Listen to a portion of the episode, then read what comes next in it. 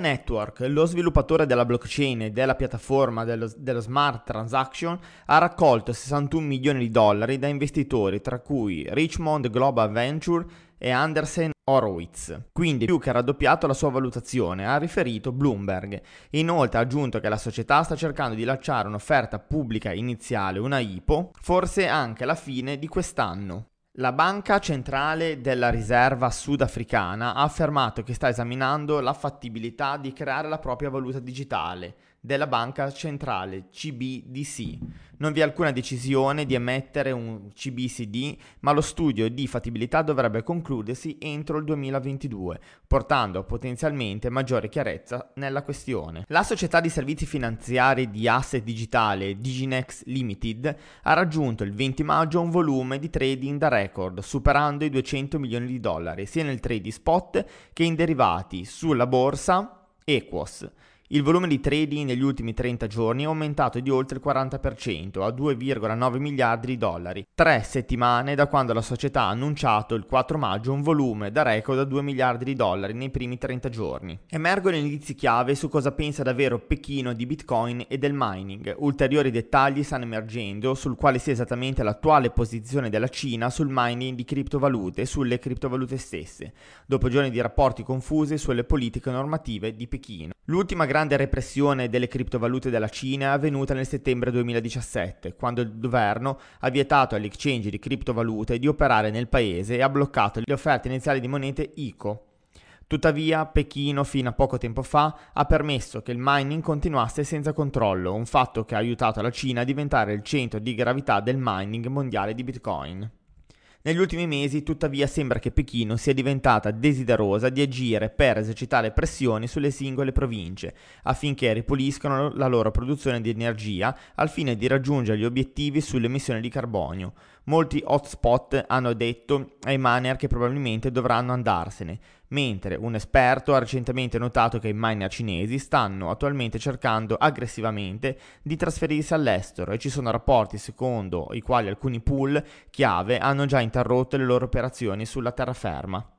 Sempre più agenti immobiliari e costruttori accettano criptovalute. Vi avevamo già raccontato qualche giorno fa di quanto avvenuto a Dubai. Oggi è il turno di un altro mercato immobiliare importantissimo in una città estremamente suggestiva.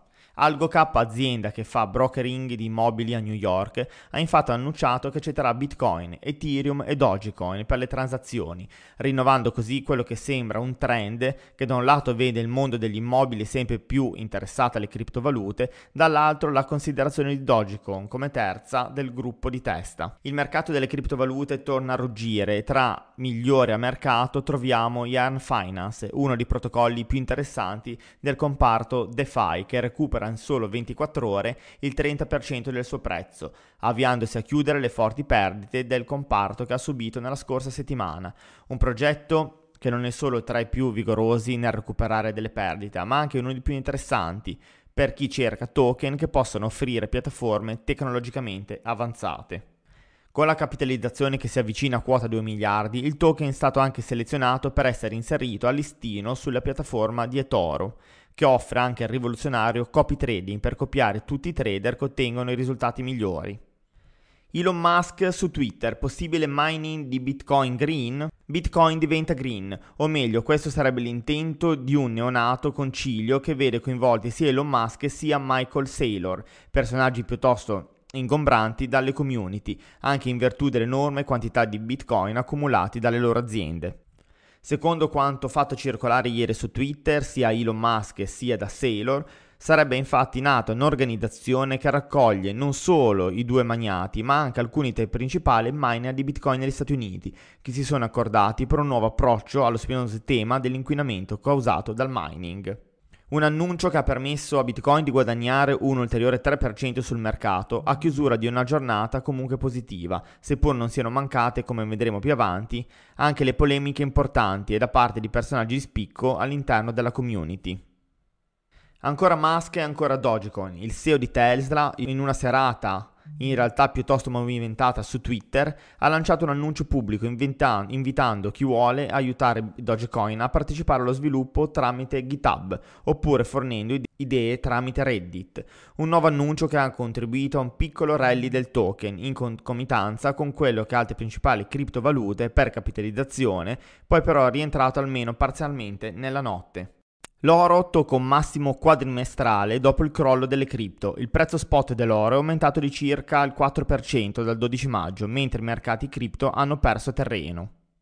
Dopo il sell-off del mercato cripto a metà maggio, l'oro ha tracciato una ripresa significativa. Martedì il prezzo ha continuato la sua avanzata rialzista, raggiungendo un massimo locale di 1896 dollari per oncia, stando ai dati di TradingView. La scorsa settimana l'oro ha toccato il livello più alto dall'8 gennaio, segnando un massimo quadrimestrale dopo la correzione a 1681 dollari, conclusa a inizio marzo. Mentre martedì il prezzo di Bitcoin cerca di stabilire un nuovo supporto a 37.000 dollari, il livello dei 30.000 visitato di recente potrebbe essere il minimo della correzione. Questo è ciò che suggerisce un indicatore legato al mercato dei derivati che ha previsto correttamente i minimi di Bitcoin della coppia Bitcoin-USD in seguito ai suoi cicli ribassisti.